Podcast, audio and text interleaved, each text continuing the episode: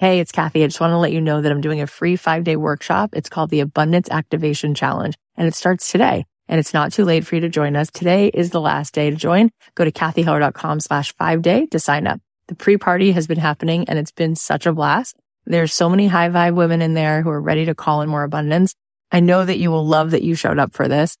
I'll be live at 9 a.m. Pacific, 12 noon Eastern every day this week, teaching you how to become a master manifester. You are just going to have the best time. If you want to join us, sign up at cathyheller.com slash five day. We find ourselves by losing ourselves. If you want to like find yourself in your path, I would say try service, like go be of maximum service. And in the doing, you will find what most excites you.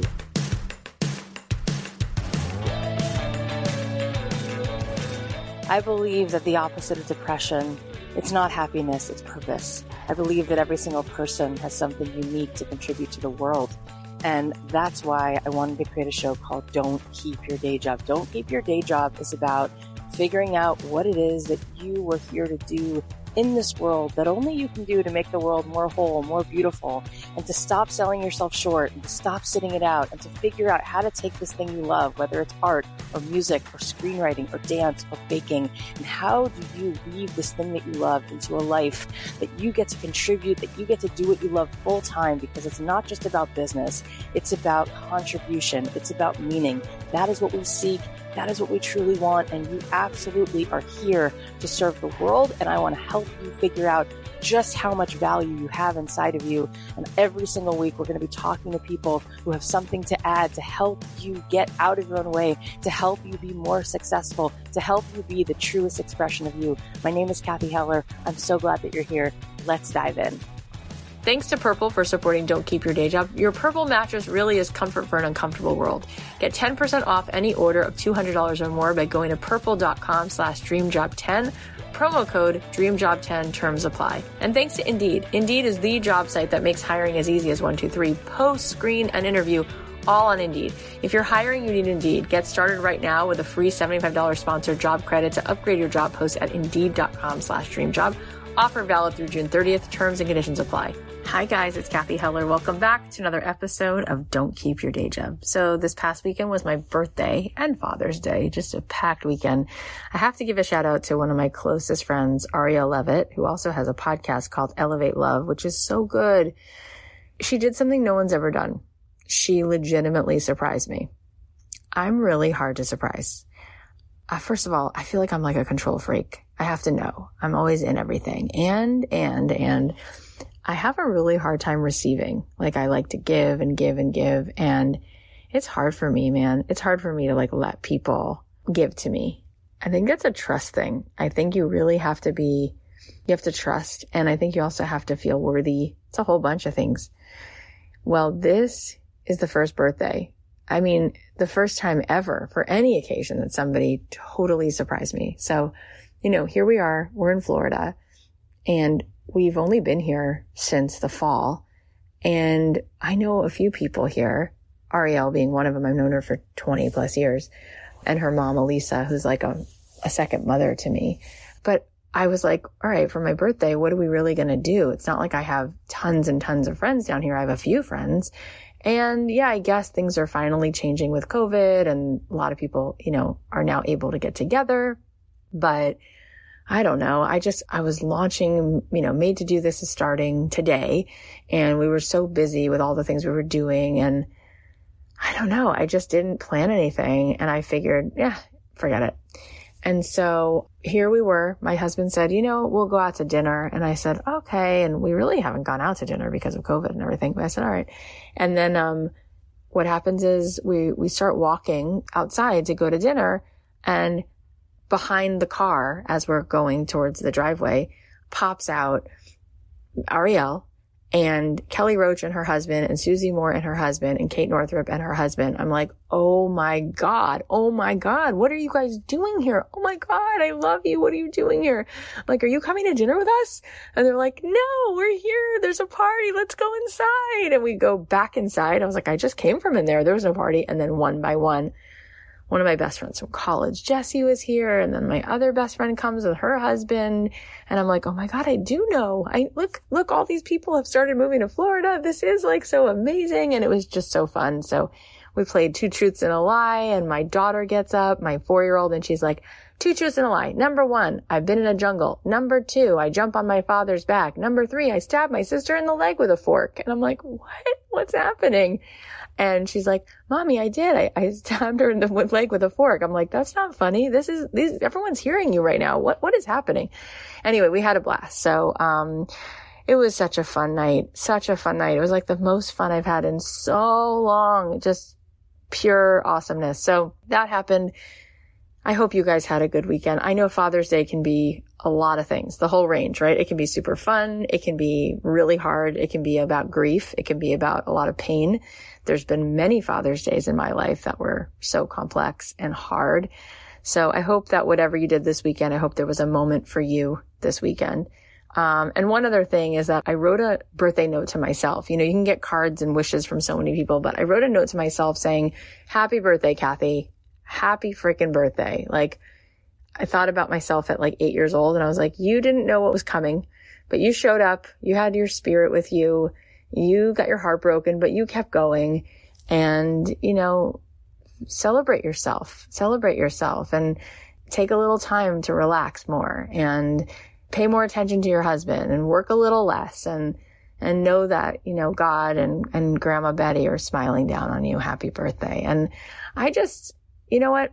I just wanted to say that to you because you don't need to wait for your birthday to write yourself a note like that. All right. Well, if it wasn't already just such a fun weekend, heading into my birthday on Friday, right before my birthday weekend, I interviewed Rainn Wilson and his very good friend Reza Aslan, and you're going to hear that conversation right now. Rainn Wilson, I mean, come on, everybody loves The Office, right? And he's just so fantastic. And he has so much depth and kindness and goodness. And he started a podcast with his friend Reza, who has just the most incredible background. So here's what we're, we're talking about today. Rainn and Reza are here. They just launched this podcast called Metaphysical Milkshake, which I'm going to talk to you more about in a second. But in case you've been living under a rock and you need a little background on who these brilliant people are, Rainn Wilson is an Emmy nominated actor, writer, and producer, founder of SoulPancake. He's a best-selling author and a podcaster too. You probably know him from playing Dwight Schrute on The Office, or at least you've seen the GIFs because they're hard to miss. He was also in Six Feet Under, Almost Famous, Full Frontal, Mom, Juno. Rainn is also the best-selling author of The Bassoon King, Art, Idiocy, and Other Sordid Tales from the Band's Room, and SoulPancake, chew on life's big questions. His company, SoulPancake, has created a beautiful space for people from all walks of life to discuss and question what it means to be human and wrestle with the spiritual, philosophical, and creative journey that this life has to offer. And then Reza, Reza, oh my God, he has such an unbelievable resume. He's a number one New York Times bestselling author, award-winning writer, commentator, professor, scholar of religions. He's produced shows for CBS and HBO, including The Leftovers, and some of his many acclaimed books include Zealot, No God But God, and now he and Rainn have created an awesome podcast, Metaphysical Milkshake, with Rainn and Reza, where they go deep, they get weird, and they search for the meaning of life along the way. They've brought on guests like Malcolm Gladwell, Adam Grant, and so many more people and they're exploring life's biggest questions like what's the nature of consciousness? Do we have enough empathy? What happens after we die? And we're going to get into some of those topics in this conversation. You guys definitely go subscribe to their podcast because it's just so aligned with a lot of the things we talk about. Plus, Rainn and Reza are like peanut butter and jelly. They are just such a dynamic duo, so entertaining. Not to mention they both have incredibly big hearts and they were so generous to spend the time with us. It was an absolute blessing to talk with them and I know you're going to love it. So without further ado, please welcome the phenomenal Rainn Wilson and Reza Aslan. Oh my God. Tomorrow is my birthday and the two of you are here. Welcome, Reza birthday. and Rainn. Happy birthday. Anyone who's listening, we've done over 400 episodes, and you know I've never said this. This is the moment that you're right. You'd want to switch places with me. I can't, because it's not just that you're famous, you're kind. You're really kind and good at what you do. So I'm so lucky. I would so, say Rainn is probably more kind than I am. He yeah. and more famous. And more famous. and, and funnier but I will tell you this, and I hate to admit it, and it kills me to admit it. I'm not smarter. or as handsome. I mean, let's or, just and Reza's Put better that out looking there. and smarter. Between the two of us, we're kind of the perfect man. We are. Also, between the two of us, only one of us has a bobblehead, which is, you know, I mean, me, obviously, I have a bobblehead. We got to get you a yeah, the Reza Aslan bobble. Of course you do, Reza. Who doesn't want the Reza bobblehead in their car? Okay, listen to me, you two. There's just so much juicy, yummy on both sides of this conversation, but we're gonna go back. Okay, so let's start with Rainn. I Um, almost said that's what she said there, but I held. Uh oh. So- Uh oh. Okay. Can we just go back for one minute? How did you go from like, hey, I'm a kid with a big personality to you know me and you love me and you watch me on TV? How did that happen? How did that happen? I'm. I am also curious. yeah, the, you know, that is a great question. And I'm not just saying that, and it is perfectly asked. So, congratulations on your awesome podcast. And I see why you're such a international success. Dead. No. Skull and crossbones. Go ahead. I- I'll tell you, I could spend an hour answering that question, but I'm not going to do that. So, I'm going to spend, I'm going to give you the I three minute that. version. So, I was the exactly like you said, I was a goofy kid with a unique point of view. I could make people laugh. And I started down this road of acting. And I think there were many kind of seminal moments when I look back in time. Now I'm in my mid 50s. I look back into my life and like kind of parse it out and distill these kind of crystalline jewel like moments that define who I am and my career and my work.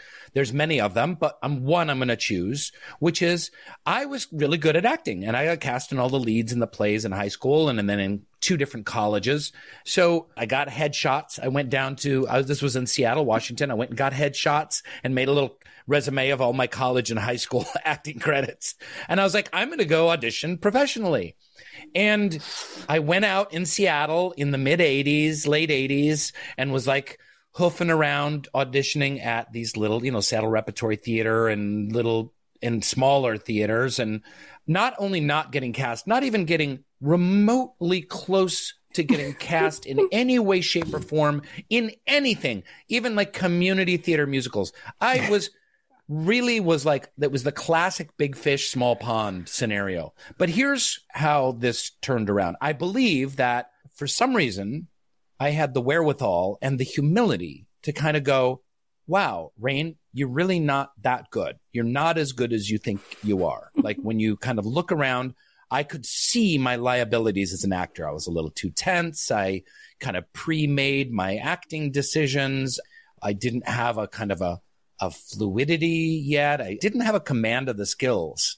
And that's when I was like, you know, if I'm going to do this, I need to get training and I need to get the very, very, very, very, very best training in the world. So I researched the best acting schools and worked really hard on an audition. And then I went off to acting school in New York City. And because of that, then I did theater and then eventually did some TV and film. And, you know, it's been a long, arduous process. You can read about it in my autobiography, The Bassoon King, my comedic memoir, if you want to read more. But the, you know, long story short, I think that, you know, because this is a podcast for creatives that are looking for their path, Yeah. I think it's really important to have a kind of a cold eyed assessment of your Mhm. skills and where you're at and then what you need to get to where you're going. And I needed training and it was, it was amazing. It was the best three years kind of training process of my life where I gained that fluidity and relaxation and the abilities that I saw that I was missing when I was auditioning in Seattle. Boom. So, so good. And Rez, I'm coming to you in one minute. But before we do, my fans will literally probably murder me if I don't ask this follow up question because we can't spend as much time on it that they want to spend. You know, you know, all the GIFs, you get it, you know where it's going. Okay. So, where were you when you got that part? You know, that part, you know, the one. And then how long was Are it you when talking about Kirkan the demon from Charmed? Yes. Okay. Of course. How long was it until like was it like a week? Was it like four episodes when you went, this is gonna be something? Scranton is it's a thing. When did that kind of hit you between the eyes? To be really honest with you, I could make up a story, but the truth is, the part that I got before Dwight on The Office was a character named Arthur on Six Feet Six Under, feet under. which Love was that. on HBO. Alan Ball. and that part, and I did 13 episodes of that show. Um, that that's the part that launched my career, and I remember. I was driving down to Orange County with my wife to go see one of those Cirque du Soleil shows, only it's the one on horses. Falia or something like that, where they're like Yeah. jumping around on horses. hmm And my manager called and I was like, Hey, I'm driving. And he's like, pull over. And I was like, really? He's like, pull over. And I pulled over on the side of the freeway in Orange County. And he's like, you got this part of Arthur, you know, it's at least, you know, 10 episodes to start. This is one of the hottest shows on HBO. He said, you don't understand. Your entire life is about to change. And that was the moment when I was just like, holy, like this isn't, Yeah. this is everything that I've worked for is kind of launched with that role. And that was the role that got me Dwight. And so I kind of, I hate to say it, I'm not being cocky. I kind of knew I was going to get Dwight. I had, you know, Who I else met with- could do that? well, I just knew it was my part. I had met with the showrunner. I knew they really So liked good. me. I kind of had some Ah. inside scoop. But I will say that that show was almost canceled about 13 different times. So w- w- we knew we had something comedically very special, but we really, really, really did not know that we were going to make 100 episodes and go nine years and that it would have all these different lives on streaming services like Netflix and a whole new generations of kids would discover it. So I'm so amazed and grateful at that. We're all so amazed and grateful. I feel like it saved other people's lives. Like literally, like I feel like people were loved into life multiple times Oh. from the cast and the the goodness that's so palpable on the faces and the the humans on the in the cast and then just like the god darn way you all showed up Oh, that's very It nice. was I, I will say beyond. that it has, been, it has been very gratifying over the years to hear the stories from people of how the office really helped them, you know, mm-hmm. in dark times, in sad times, in difficult times, in family members with with cancer, in divorces, in the anxiety of this pandemic. And I I had no idea going in. Like I thought we were going to make people laugh and I was going to get a great job and I'd be able to buy a house. And we did all that, but also it really did help people. And I never really thought like being on a sitcom would be a service. Yeah, it is. And this is a good segue into like bringing Reza into the conversation because I do think I could be so bold as to say one of the amazing things that I don't know if it was Greg Daniels or whose brain and hearts were behind it, but every person who I've either met or heard about who is part of that core is legitimately such a good person. And I don't know that that's the case all the time, everywhere. And so, like, for people to love you the way that they do, and then to find out when they sort of start to see what you're about, like, oh my God, he is like wanting to make the world better. Like, he's doing all this stuff he does not have to do. Like, at this point, you could just go, like, drink a martini, just sit around, sit around for a while. Sure. Yeah, I don't know. I think I, BJ Novak's kind of a dick. Um, I hoped that you would bring that up Kind of a because dick, um, but it's part I think its it's charm. yeah, I think it's time today that we we just get into it. So, Reza, you're a piece of how Rainn is currently like hoping to shed light on like mhm. what what really might help us all go into a a fifth dimension and and get beyond all the yucky stuff and actually meet somewhere better. But you have the most honestly, I don't I, it's not really fair to me that you're both on at the same time because I need 6 hours, but your background is literally like it's a mic drop and then another mic drop. It's insane. Can you just tell everyone a tiny little bit about what the heck you've been up to and why? Like, really, why? Sure, sure. Uh, you know, I think of myself as kind of like the moon to Rainn sun. So, you know, you see me only because he is shining on me. Otherwise, He's reflecting my light. that's all I'm I'm here to It's just all an reflect. illusion. Uh, by the way, I was just joking. BJ's a great guy. I, I I'm like gonna tell him you dick. said that. He's kind of I'm a holding on to it. I make fun He's of BJ. kind of a dick, folks. He's I've kind of a I've known him for 15 years. He's a little bit of a dick, but it's But part my- of his charm, and he is brilliant, and he has a very good heart.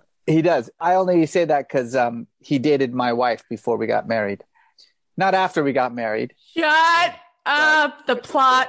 I know the plot, plot thickens. So every time I see BJ, I like to give him a hard time. Um, so okay, what's my story? I was born in Iran, and my family fled uh, the revolution in 1979. We came to the United States in the midst of like probably the the strongest wave of anti-Iranian sentiment. You know, at the time, this was like right in the heart of the Iran hostage crisis, where 52 Americans were being held hostage for 444 days. So, you know, from a very early age, I knew kind of from a very um, deep and emotional way the ways in which politics and religion and identity can kind of really affect individuals and communities. And I didn't come from a very religious family, but I was just always very interested in in religion. But I just wanted to be a writer like I've actually tried to think about this. I, there was never a time in my life ever when I wanted to be anything except a writer. Like I didn't have a period when I was like, I want to be a fireman. but later on, I'll be a writer. Like uh, there was never any other thing I ever thought. Well, wait a second. Wait a second, because you s- swiftly segued from writer into television personality and podcaster. Well, oh, we're gonna get to that. Oh, good. Fasten your seatbelts, America. because well but here's the thing is that um you know look when we were immigrants we came here with nothing right we like we escaped iran with a suitcase each uh i spent like the first six months in america the four of us in our family living in a one room motel you when you're an immigrant you can't tell your mother that you're going to be a writer Right.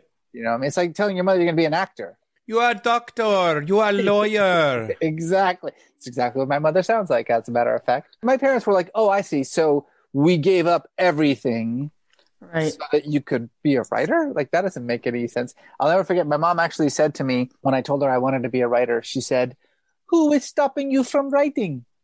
Write all you want. You be a doctor, you be a lawyer, you be an engineer, and then write. And I was like, No, no, I, I actually want to write for a living. It's like, that's not a thing. That's not a thing. like, what do you mean? People don't do that for a living. So I um you know decided that I would I would go into academia because I loved school and I loved, you know, religion and mythologies and history and all of that stuff really kind of fed my imagination.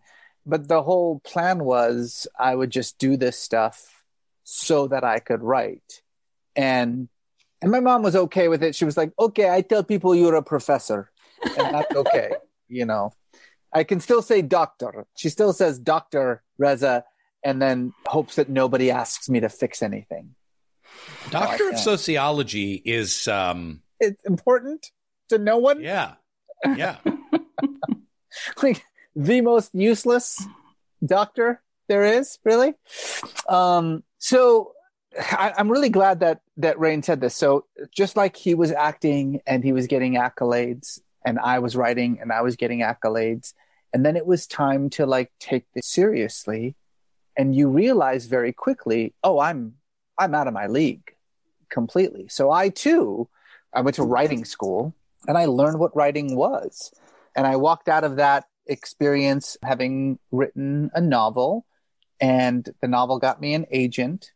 And this, I should mention, this story will make more sense if I tell you that it was 2002. So it was 2002. I'd written a novel. The novel got me an agent. The agent was like, Do you have any other book ideas in your mind at all?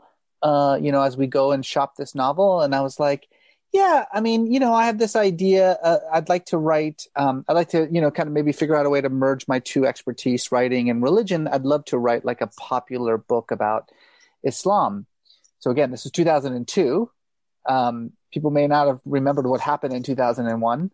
Um, I but- remember. I remember. yeah. Number he going with this? What's he Mhm. saying? Yeah. Yeah. Okay. So she was like, wait, what? A book about Islam? Like an actual readable book about, let's do that. Let's do that. And then that was No God But God. And um, I remember very clearly that when that book came out and it was a big success, and then I went to Random House and I said, okay, so um, now it's remember that novel? Like, let's do the novel now. And they said, yeah, no, no we're not going to do the novel. Can we do one more just like this though? And essentially, kind of, it was this weird thing because I'd always thought that I would have two separate careers. I always thought I would have a one career as a writer and then a whole separate career, you know, as a, as a scholar of religions. And through just kind of, you know, fate, those two careers married themselves in a in a way that's been very very satisfying. But to to Rainn's point, the thing that I really understood about being a writer is that what compels me as a writer is is storytelling, and stories can be told in many many different ways, right? So yeah, I do a lot of different things, but it's all storytelling. Yeah. All of it is storytelling. Religion is yeah. just storytelling politics is just storytelling. Yeah. You know, so whether I'm doing TV or podcasts or, you know, whatever unscripted show or writing a book, it's just different forms of storytelling. That's what yeah. I fundamentally am. I just use different platforms for those stories. Uh, I feel like my follow up question it's impossible because we need you so badly right now, more than ever. Um, and so it feels so cruel that I get to ask one follow up question, but th- but I want to because I really want to get to the podcast. Um, but my follow up question is clearly the work that you've done has been to help people in a way be less scared of what they don't know mm. and actually have more of an enlightened perspective, which can just bring us all closer together how would you sum up what sort of the take home message is in that work? Like what mm-hmm. ultimately is it no, that really you glad. feel yeah. might might shed some light? Absolutely. um, here's the thing that people need to understand about stories is that they are literally how we understand the world. Yeah. They're how we define ourselves. They're how we recognize our place in the world. They're how yeah. we make sense of this kind of weird experience of life. Who we are as human beings, our identity is just a story that we've constructed about ourselves. Our memories are just stories that we have created in our brains. We do an entire episode on how memory works, you know, within the brain and how it's so much a part of your identity on Metaphysical Milkshake, one of my favorite ones from the earliest experience of humanity, right? When we were stooped and hairy, the way that we understood who we were, I'm still stooped and I'm hairy, still stooped and hairy, yeah, yeah. by the way. yeah, the two it's, a true, it's a true story. It's true. the true story. Um, we use stories to understand our experience and our relationship, you know, with the mysterious world that was around us. Our first priests, our first shaman were just storytellers. They weren't religious figures. They were the people who had memorized the stories of our tribe. People tend to kind of poo poo stories as like things that we do to entertain us, when the reality is all of experience. Yeah. The, the sum and total of the human experience is just storytelling. So using stories to change the way that people think about themselves, their place in the world, to change the way that they think about others, people that they normally would not have any connection to, is not just some like cool little, you know, flu flu thing that some people do. It's like, oh, how sweet. He uses stories to to change people's minds. It's literally the only way yeah. that we change people's minds. It's the only way we understand who we are, who everyone else is. Yeah. Um, and so to wield stories as a tool, as a weapon, I think it's a burden and it's a huge responsibility. Yes. So that that has always been my my mission in life. It's so good. I haven't really touched many of these kinds of stories with a 40,000 foot pole, but there's been a couple moments in the last three years where I just literally couldn't not cry and like just say, here's one thing. And so it's just awesome that there are people out there who who have the courage. It takes a lot of courage and who also have the actual both life experience and the insight which you have from going to Harvard to like know a few things about a few things. And we need to, I think we need to stop deciding that what we learned on the back of a cereal box, like that's how much information and that's how much of a story we know. And then we're like, that's it. I'm taking that with me to the bank, as opposed to like, maybe I can like read more stories about these things. Mm-hmm. So, anyway, part of what I love so much is that the two of you came together and started a podcast, as you said before, called Metaphysical Milkshake with Rainn and Reza. How convenient that both your names start with an R. so, what in the heck inspired this idea? And tell people tell people what they can expect from this podcast. Sure i'll, I'll dive in. I had read reza's book zealot about uh, jesus kind of a, a, a, revolutionary take on the revolutionary jesus. And it was um, I was really moved by it and thought it was pretty awesome. And we had met through mutual friends, and then we met at a couple events here and there and then we're like oh let's have breakfast sometime and we sat down to breakfast. This was a while ago now four or five years ago and and we were just talking about life and religion and hollywood and storytelling and mythology and carl jung and and then all of a sudden we're like you know this should be a podcast is just us having this discussion and we should get paid hundreds of dollars to have conversations like this. So at the time, I had uh, created a digital media company called SoulPancake, um, which is a YouTube channel and, and had done some TV shows and books and and other things. And so we approached SoulPancake, and they wanted to produce, and so we wanted to continue this discussion. But you know, why metaphysical milkshake? Well, you know, we we all have our reasons. First of all, the whole reason I founded SoulPancake was to discuss life's biggest questions. The whole reason I'm interested in life's biggest questions is because I just love them. I just personally, I get turned on by you know, the idea of free will and where does love come from and is there a God and what happens when we die and what is consciousness and all of these incredibly big, profound mysteries. But I, you know, I like to tackle these with fun and humor and uh, irreverence. And that was the cornerstone of SoulPancake. And for the podcast too, I think, you know, we live in really divided times and more and more and more our population becomes segmented. And this is something that unites us. This is something that is universally human. It are these very questions. What happens when we die? What is my consciousness? Are there aliens? Even questions like that. Like, it doesn't matter your political affiliation, doesn't matter what country you're in, it doesn't matter anything. These questions can actually unite us and heal us. And humanity should and could and should spend more time digging into, as Reza calls the storytelling, the mythology, psychology, spirituality, sociology, the, the big movements of what it means to be a human being. So we're going for something big.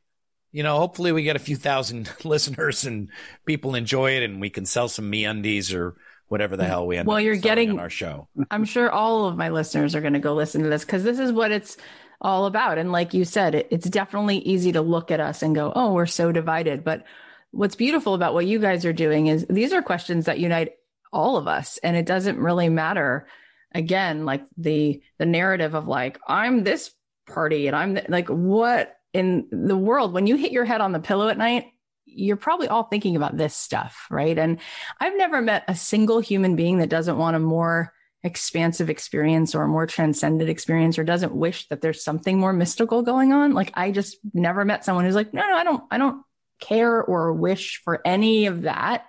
And here you guys are delivering it. This conversation is so good, but let's just take a quick break to thank our sponsors. As a business owner with a whole team, I know how challenging it can be to hire the right fit, but luckily there's Indeed. Indeed is the job site that makes hiring as easy as one, two, three. Post, screen, and interview all on Indeed. Indeed makes connecting with and hiring the right talent fast and easy. They have tools like Indeed Instant Match to help you immediately get your quality shortlist of candidates whose resumes on Indeed match your job description.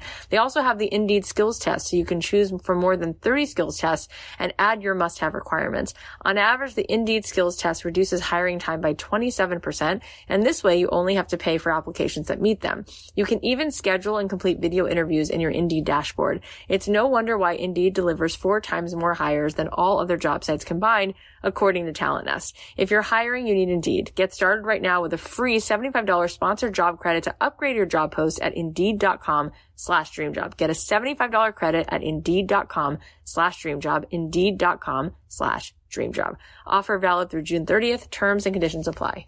The world can be an uncomfortable place, and we're all looking for as much comfort as we can get.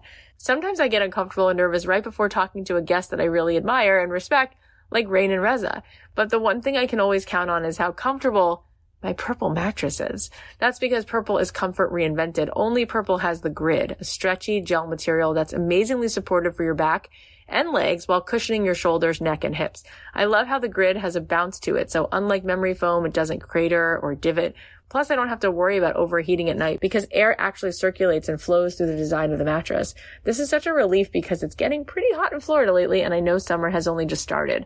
Another bonus about Purple is that you can try your Purple mattress risk-free with free shipping and returns. Financing is available as well. Purple really is comfortable for an uncomfortable world. Right now, you're going to get 10% off any order of $200 or more. Go to purple.com slash dreamjob10 and use promo code dreamjob10. That's purple.com slash dreamjob10. Promo code dreamjob10 for 10% off any order of $200 or more. Purple.com slash dreamjob10. Promo code dreamjob10. Terms apply. I thought it might be fun you know, to give people a little bit of a taste, just like, you know, we have authors on like yourselves and we ask them a little bit about what's in the book and we get to hear a little bit about it. So, like, a few of those things that you just mentioned, I have written down. What's the nature of consciousness? Do we do we have enough empathy? What happens after we die? So I thought I'd like throw one out to you just to hear a little bit of what you guys have come to in some of these conversations. Okay. Um, what do you think in this conversation about what happens after we die? What did you discuss? Well, as you can imagine, when you're talking about sort of the great existential questions of life, death tends to come up a lot. Yeah. um, we've got a couple of episodes coming up on the topic of death. One, uh, it's an amazing episode called How Do You Want to Die um, with the Death Doula, which is more about sort of the actual confronting of death you know, and and what does it mean? How do you prepare for death?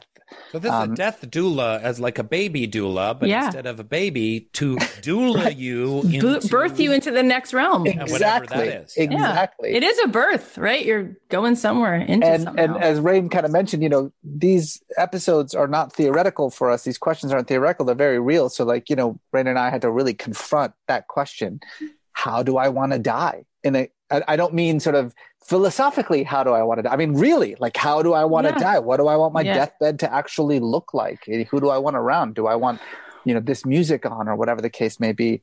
And then we did do a really interesting two part podcast. It, it was just so good that we were going to end up splitting it into two. We're just so good at this. Yes. So with uh, someone that your, your listeners may be familiar with, Rob Bell. Rob Bell is a young, cool Christian pastor and that one it was super fun because we literally broke it down like the instant after death what then happens? You know what happens in that millisecond? What happens in the next millisecond? What happens in the next millisecond?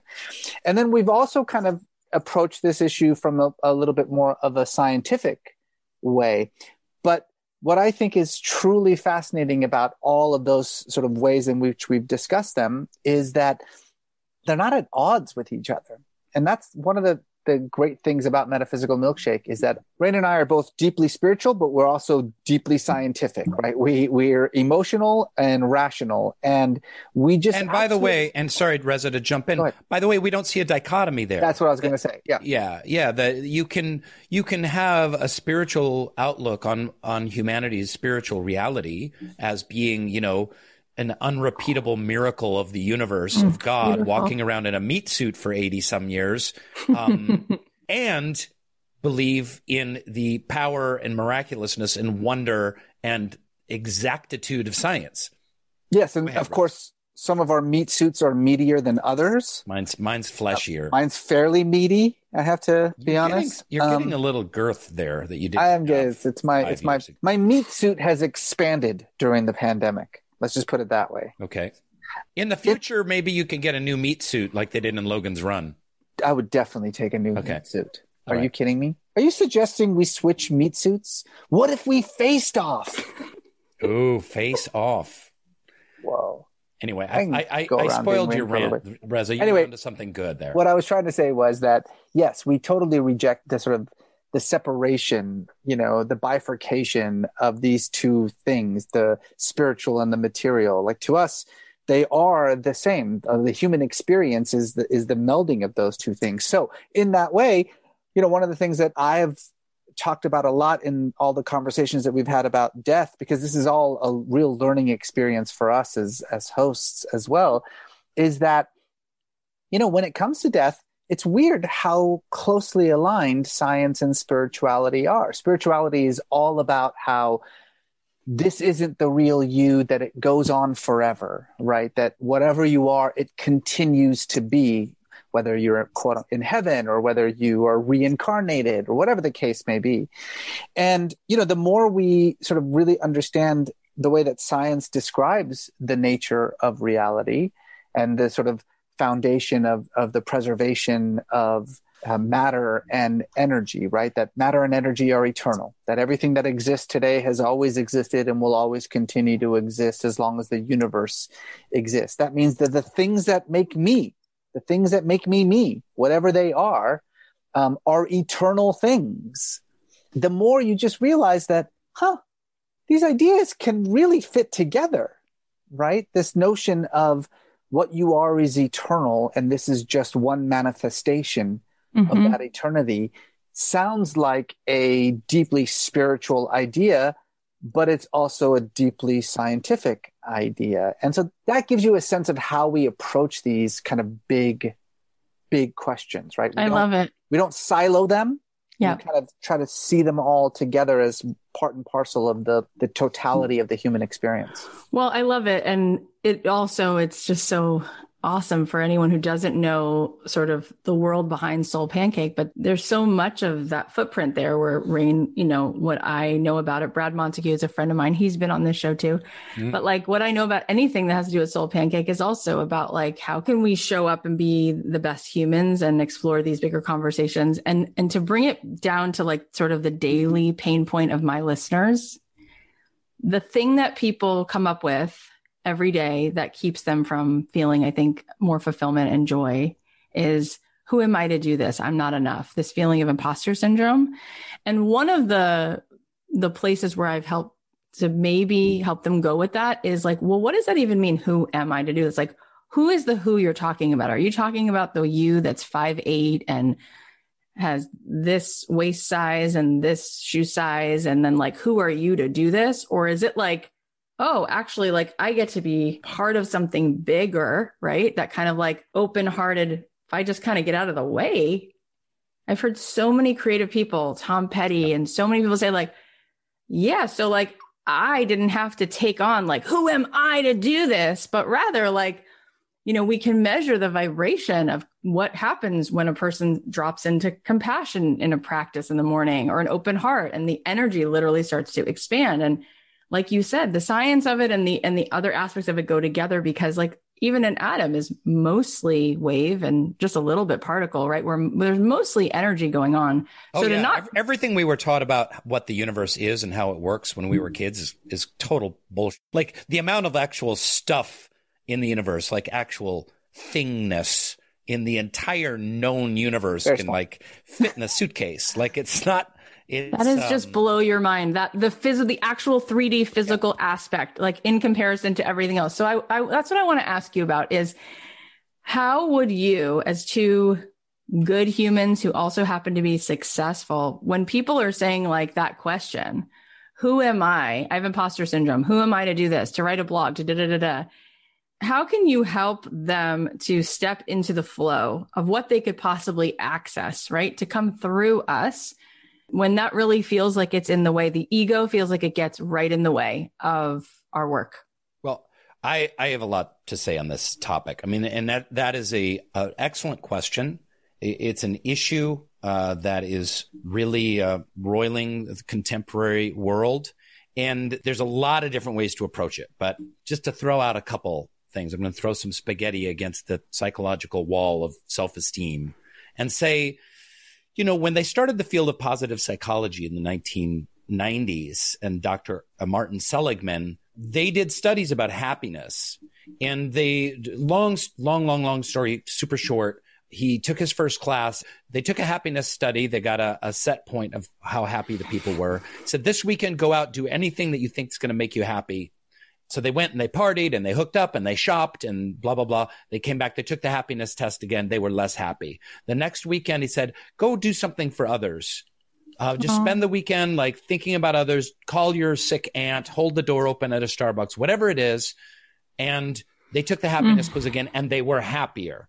So here we live in a society that tells us that the ego will bring us happiness, that the self will bring us happiness. That if we do things for ourselves to promote ourselves and to take care of ourselves and to focus on ourselves and to build up ourselves, that this will make us happier. When in a matter of fact, like true joy comes from losing the self. And this is a spiritual tradition that's been along, around as long as the Bhagavad Gita and and the Vedas and Upanishads and the Dhammapada of the Buddha. Like this is, this is like in our DNA that we find ourselves by losing ourselves. If you want to like find yourself in your path, I would say try service, like go be of maximum service. And in the doing, you will find what most excites you. And there's that great quote, and Reza, I quoted it before, the Reverend Howard Thurman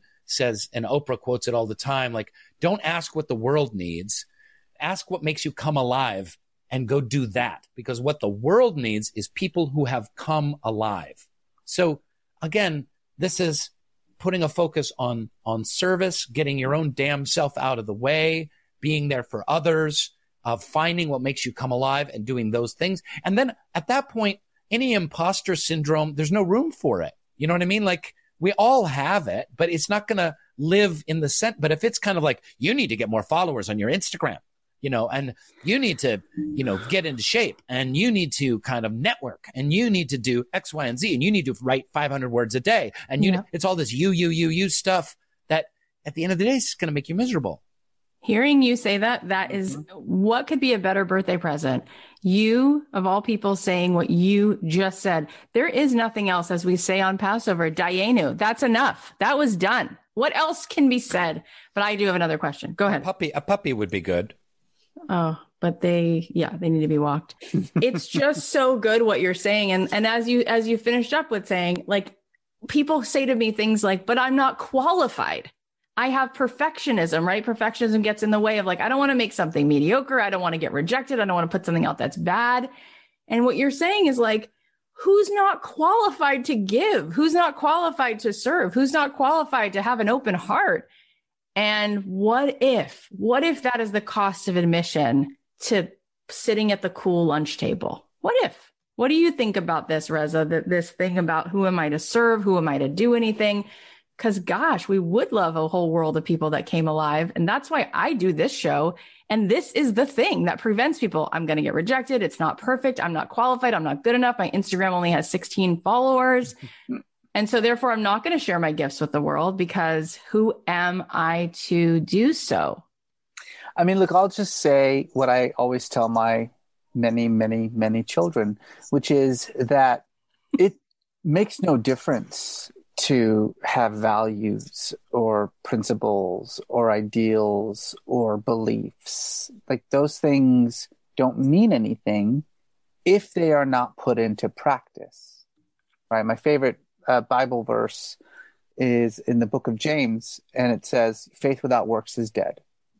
And it's such an important idea, right? Because all of us, you know, we like to talk about the things that we believe. This, this is what I believe. These are the things that I hold dear, etc., etc.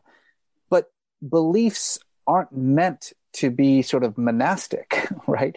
Values aren't meant to be, you know, just meditative. Like if you're not willing to actually express this in the world, and I don't mean go and change the planet, but I just mean in your day to day actions with the world. If your values are not being expressed in action, then they're not really values, right? They're not really ideals or morals, really. They're just kind of well, I don't know what they are, but they, they don't mean anything. And so I think that's the important thing to understand about belief systems, value systems, that if you're not willing to actually put them into the world as actions, then they don't really mean much. Yeah. I, I also think going with that, Reza, and that really sparked in me, I think you're absolutely right. Like, so maybe it's kind of like you start small, you know, you just start really small, but with an action and what's small and doable. Like, what's a small action I can accomplish today? That gives you a little bit of a hit of self esteem. And then you can do the same thing tomorrow. And then in a couple weeks, you do a little bit more. And then you just add on. But you're in that cycle of action. You know, here's what I believe. I need to put that into action. Then yeah. you have a reflection. How did that work out? But I think that you know, the problem with like all this like Tony Robbins kind of stuff, and by the way, there's a lot of good things that he says, but is like, you can do it. You need to get up at 5:30 a.m. and you need to keep a journal of everything you do and write down everything you eat and get in your cold bath at 6 a.m. and it's got to be 33 degrees and and it's like all this stuff and it's like, oh my god, mm-hmm. you know, I can barely like why is he yelling? Mile. Yeah, yeah. He's always shouting at me. Okay, I got it. But but it's an impossible thing. So that leads to, and then you fail at it, and you don't get up at five thirty in the morning. You don't go in your cold bath. Right. You're kind of like, I'm a failure. I'm a loser. I'll never amount to anything. It's like, no, you, you should start like really super small. Yeah. This is my last question, then we'll let you guys go. So, the two biggest stumbling blocks that I've seen talking to all of these humans is I'm not enough, which we kind of just addressed. Who am I to do this? And the second one is people reach for the highest branch they can see. And so, a lot of times it's, oh, it's not possible. That's impossible. And so, people get to a really dark place really quickly. And both of you you're showing up with a lot of vulnerability, a lot of optimism, a lot of grace. And so it seems to me there might be something that you do believe is possible. Can you paint a picture of why you think it might be worth it to try to do a little bit more good? Because is there something pretty cool that's possible? Because people have started to feel like there might just not be. Well, if I may, Reza, I'll, I'll, I'll, jump in on a short you may. answer and pass it over. Um, so I'm a member of the Baha'i faith, and in the Baha'i faith, like so many other religious traditions, I believe that at my root, my principal reality is that of a spiritual being. I am a spiritual being having a human experience, as Père Teilhard de Chardin says. And I think that this can help people. And I'm not talking about converting to any specific religion. It can just be general spirituality. But the more we experience ourselves as a spiritual being, having a human experience, the more doors are open. Now, most days I wake up in the morning, Cathy, and I feel like a failure. There's a lot of days I just feel like a loser and a failure and like happening. I know what's going on. That is it's, a little hard true. to believe, but okay, you are you're here in this world still, so okay, but it's, it's a little it's, hard to believe. But it's true. It's something I struggle with. You know, I'm in, I'm in therapy. I'm I'm in recovery. You too? yeah. Oh yeah. So there's um, but I think knowing that I am a spiritual being, then it shifts my perspective just a little bit. And that's why I think there are spiritual tools that people can use. We have psychological tools and and other tools to help people along their path, but spiritual tools, which have been there since the dawn of time, since the earliest recorded history was yeah. were kind of spiritual stories, then I know that I'm so much more than my body. And then I'm more open to infinite possibility and grace but spirituality doesn't mean like sitting peacefully in a yoga class. I think going back to what Reza said before, like true being a spiritual being is putting that into practice. Right. It's actually feeding the poor. It's actually educating people. It's actually being of service to others. And that this can be, you know, an inspiration on our journey. Yeah, finding spirituality on the 405. Like that's where it has to happen. Well, that's when it gets that's hardest, isn't it? It's easy to have it in an ashram. Right. It's hard to have it on the 405. Yeah, it's not awesome, especially where it meets the 10. It gets real bad. So, Reza, for you, what do you think about this question of how to begin to have a little bit of optimism and believe in the possibility when it doesn't really feel so easy to do that? Yeah, I don't know if I can say anything better than what Rainn just said, but I will Thank just you. kind of ask. That's the show. That's it. F- STFU, as the kids say. Um, but I will bring it back to the podcast, uh, Metaphysical Milkshake. One of my absolute favorite guests that we have coming up is Michael Schur. Michael Schur, some of your listeners may know, is the creator of The Good Place. One of my And Parks and Rec, and he was a writer on The. Office. Yeah, yeah, yeah. But I think he definitely peaked with The Good Place. I mean, The Office was okay. Yeah. Good Place, genius. How And- dare you? How dare you?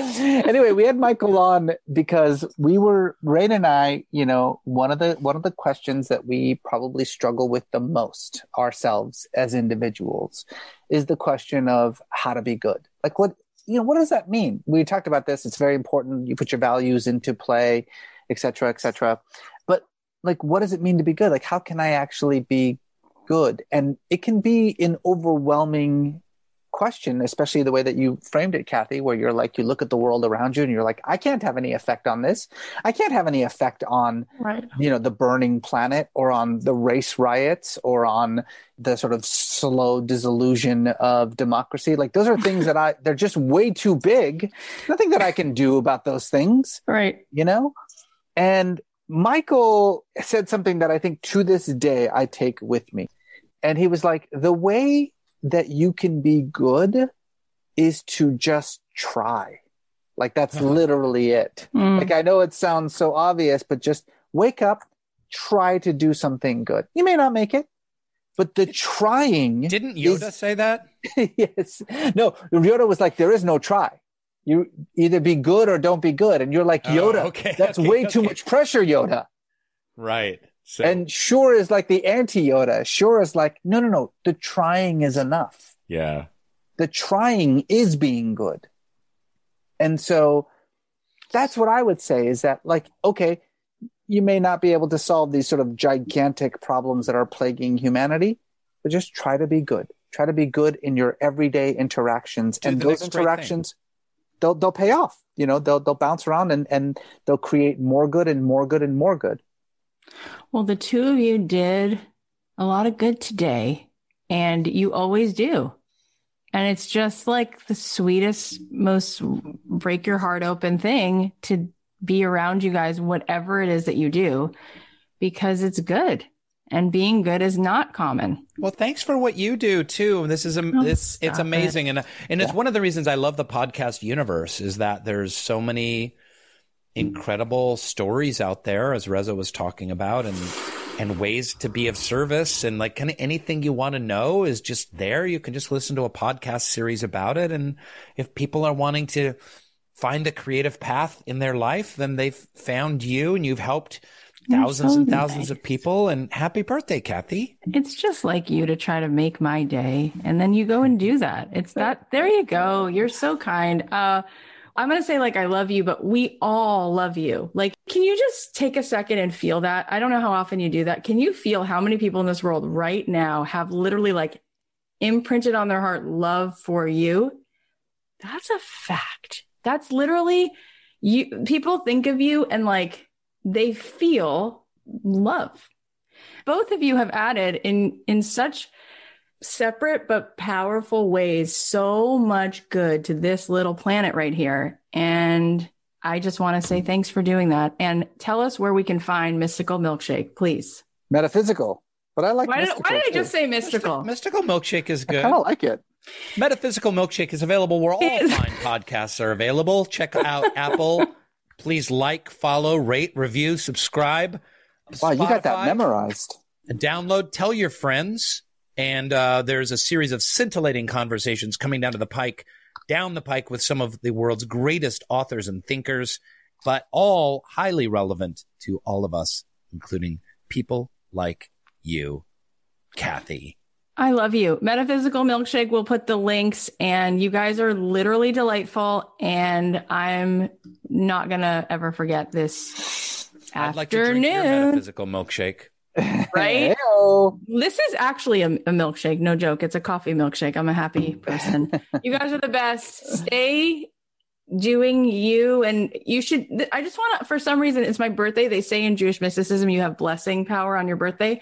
May you be blessed to have all of the highest, sweetest opportunities to shine your light in this world. And may you know just how much it's doing. There you go. Oh, that's beautiful. Thank you, Cathy. This was really fun. What a pleasure. Thank you for having God bless you both. You're the me. best. Thank you. Oh my gosh, how fun was that? I'm not exaggerating when I say that I could have talked to both of them for hours and hours. What an honor. By the way, if you ever want to watch this interview, any of the interviews on video, you can see them on the Cathy Heller YouTube channel. We have that link in the show notes as always. Okay, here are the takeaways. Number one, assess your skills, know where you're at and what you need to get to where you're going. Number two, stories are how we understand the world, how we define ourselves, recognize our place in the world, and make sense of this weird experience of life. Who we are as human beings is just the story we constructed about ourselves. Number three, life's biggest questions can unite us and heal us all. Number four, you find happiness and your path by being of service. We find ourselves by losing ourselves. Number five, don't ask what the world needs. Ask what makes you come alive and do that because what the world needs is people who come alive. Number six, express your values in your day-to-day actions in the world. It makes no difference to have values or principles if they're not put into practice. Number seven, start super small. Do a little action every day. Number eight, the way you can be good is just to try. The trying is enough. Trying to do good is being good. All right, now we're going to celebrate today's giveaway winner. We're giving away some really cute swag every Monday and Thursday. So if you want to be entered into the giveaway and win a hoodie or a mug, then all you have to do is leave a review for the podcast on Apple Podcasts or post about the show on your Instagram. You can put it in your stories and tag me at Cathy.Heller. So today's winner is Victoria Crook. She said, I love Cathy Heller and her message. She perfects delivery through this genius podcast. Love doing what you love. We all need to be living a life worth living and loving. Thanks, Cathy, for reminding us weekly and showing us the way. Update, June 15th. Cathy is one of the best people I have never met in real life, but had the privilege of getting to know as a cohort member of the January 2021 Made to Do This program and by listening to her on her podcast. She is truly herself a beacon and we are so lucky to walk with her as she holds our hand through our journey towards business, life, purpose, and growth. I am forever a fan of all the work she does and the content she generously puts out on the Don't Keep Your Day Job podcast. Must listen, must subscribe, and you will love and transform. Ah, Victoria, that is just so, so, so, so generous. Thank you so much for your words. I'm so, so grateful that I get to work with people like you. Thank you so much. And thank you for listening. I know that you have so much you can be doing. It's just a giant gift that you're here at all. If you want more amazing episodes like this one, subscribe on Apple Podcasts or follow us on Spotify or wherever you listen. And if you want to be entered into the giveaway, then leave us a rating and a review. Also, I want to know if this episode inspired you. And I want to know if you can think of somebody who would appreciate it. If the answer is yes, then share the episode with them right now. You can email them or text them the link, or you can post about what you loved about this on your Instagram and tag me at Cathy.Heller so I can repost as many as I can. And tag Rainn. He's at Rainn Wilson. Rainn is spelled with two N's at the end. And Reza is at R-E-Z-A, Aslan, A-S-L-A-N. Their podcast even has an Instagram of its own. It's at Metaphysical Milkshake. So tag them. Let them know that you enjoyed this because I have a feeling that they'll probably see every one of you who comments and maybe they'll even write you back. I love you guys. I'll leave you with a song of mine. And since we do daily episodes, I'll be back on the podcast tomorrow. Talk to you then. The podcast is a production of Authentic. For more info on advertising in this show, visit AuthenticShows.com.